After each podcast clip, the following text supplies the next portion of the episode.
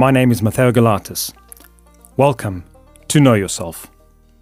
Before I dive into the Know Yourself teachings, I'd like to share a personal story about a time when I was 16 years old and I was involved in an armed robbery. I was at a friend's supermarket, and around the time we were about to close the business, around five o'clock, we were busy talking to each other, and my friend noticed that a guy came in and started closing the door. And then another guy started shouting, and he let off two gunshots. We looked at each other and didn't know what to make of it, and he carried on shouting and after a, a moment, we both realized what was happening. There was an armed robbery going on, and we were part of it. At that moment of realization, my brain shut down and my survival instincts kicked in. Now, naturally, we have two ways of surviving situations of stress. Either we turn around and fight them, so adrenaline gets released in your body and you go and fight, or adrenaline gets released in the body and you flight, you run away, you hide. Now, in this situation, I hit the floor and I tried to hide from the danger. That didn't work. The one guy came around to the counter, picked me up, put a gun to my head, and took me to the boss. The boss pointed his gun to my head and said, Where's the money? I said, I don't know where the money is. This isn't my place, but my friend might know. And then they went to my friend. He obviously said, Of course, I'll give you the money. None of us were going to take any risks. And we weren't prepared for anything like this. So off we went, and they took us to the back. They emptied the store of whatever cash there was. They took anything else they wanted. They took some of our belongings, our chains, and watches and jewelry. They put us into the storeroom. They locked it with a there was a big cage that locked the storeroom and they left with one last gunshot into the wall. That was a warning for us not to get up, not to move. We stayed lying there for a few minutes, not moving, not budging at all.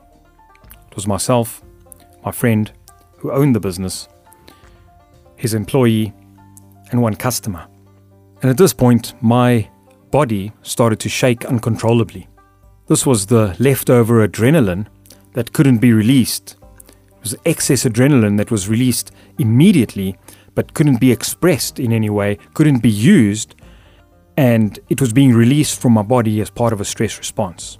I didn't understand what was going on at the time, but I knew that I was in shock. So after some time, we we gave at least 15 minutes, maybe even 20 minutes for the guy to make sure everyone's gone and we got up and eventually broke ourselves out of the room and we went the lines were cut. We couldn't make calls. We couldn't call our parents. We couldn't call the police.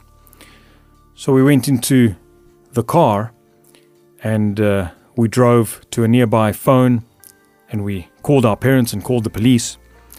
And after some time, they came over, took statements, and I remember one of the police officers asking us whether we need some kind of support, psychological support, uh, someone to speak to, a therapist, something like that.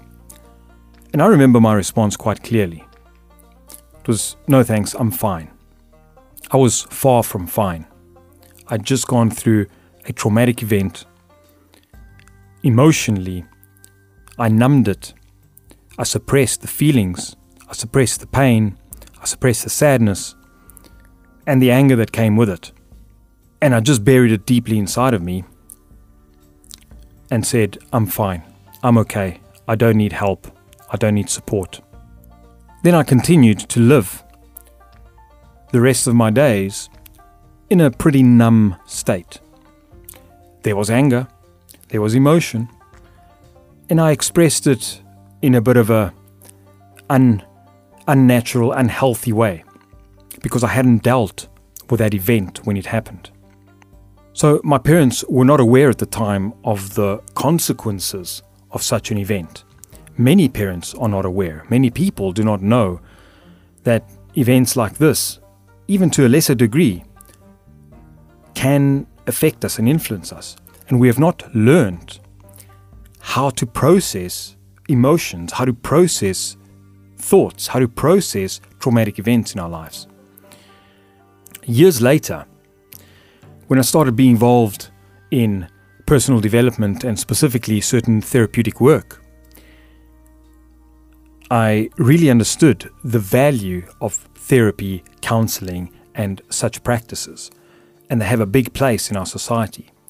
Unfortunately, the society that we've created makes these things a taboo. When you go to see a counselor, when you go to process emotions, when you go to see a therapist, there's something wrong with you. But the truth is that there's nothing wrong with you. These are natural responses that we have that our brain has not learned, has not been educated. We have not been taught how to deal with stressful events or traumatic events. We just go about it as if, okay, something happens. Now, given some people do go to a therapist, to someone, and talk and express themselves and process the emotions. But I see a large majority of people don't. And what happens in those cases is that the trauma stays inside their body. And as I'll share later on, if it's not dealt with in your body, it gets passed on on a DNA and genetic level to your children and gets passed on to their children and their children's children. So anything that's left unresolved, whether it's a trauma or a stress or a, an emotion or some kind of an event that has an intense experience when there is trapped emotions inside of our body, our body will seek to escape from the feeling or that emotion will seek to escape. And usually, it doesn't escape in healthy ways. It escapes in unhealthy ways. It's just like a pressure cooker that's boiling and boiling and boiling and fills up with steam and can't take that energy anymore the pressure can't take the pressure anymore. It explodes through a valve and releases pressure. This is what happens when we don't deal with our emotions through stress responses or through certain events that happen in our life. Now, the event that I just shared in my own life was an armed robbery. It was an intense experience. But we go through many stressful events in our life. And a lot of us don't process it either mentally on our thought level or even emotionally. A, a child that's just born goes through a stressful event. Birth is a stressful event. And very few of us actually consider taking the child to support it, to process the emotional trauma of birth.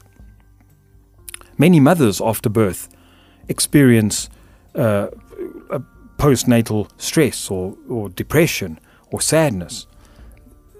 Those that support themselves with the right help are able to process it easier, but many of them, they, they carry this and they think there's something wrong with them. Even children at a very young age, two or three years old, go through a number of disappointments, go through uh, falling and getting up. And these are stressful events that uh, are caused but not even the children at that age are taught how to connect with their emotions, how to feel, how to make it okay. We make crying wrong in society. You shouldn't cry. You should be okay. You should be happy. Well, if you don't believe that this is our, our true approach to life, then have a look at your social media accounts. When was the last time you opened it up and saw someone be sad or unhappy? Most of the people are trying to put up a good face. They try to act as if everything's okay. And I work with people like that, that act as if everything's okay and they believe, well, we need to be positive, we need to think positively, we need to be okay. But when they're really asked to connect to their truth, the truth is that they're sad. The truth is that they're not okay. The truth is that there's something inside of them that is not okay. But we continue to live the life that everything is okay and there's nothing wrong. Now, this was my first trauma, it certainly wasn't the last. When I was 17 years old, my elder brother died in a car accident. It was devastating to our family. It was devastating to my parents. And for me, how did I deal with it? Well, I didn't. I numbed it. I wasn't connected to my emotions to feel the sadness of loss. At 25 years old, four days before Christmas, my mother died. There, I started being a little bit more connected with myself, but at the same time, I didn't, I wasn't connected to such a degree that I could process that trauma in that event. At 33 years of age, my father died. By that time, I'd already learned to work on myself. So, throughout my life, I'd experienced a fair share and endured a number of events that have shaped my life. I've had relationship challenges, letdowns, financial losses, business failures, family conflicts, lost opportunities, and judgments from others, etc. The message here is that we're not taught how to work with these tough events. We don't have a culture in our society to deal with these events. Most of us just brush them off and say, well, it's part of life, let me continue. But the consequence is that we store the event in our bodies. And we're not able to process it correctly so that we can live maximal lives. Because when you store an emotion in your body, you essentially start to age. You essentially start to get weighed down. Because just as I shared with the pressure cooker example, things build up, stress, events build up throughout your life. And that causes us to feel weighed down, to feel heavy, to feel burdened. And there is a way out. There is a way to learn to deal with stressful events, to deal with traumas in our life.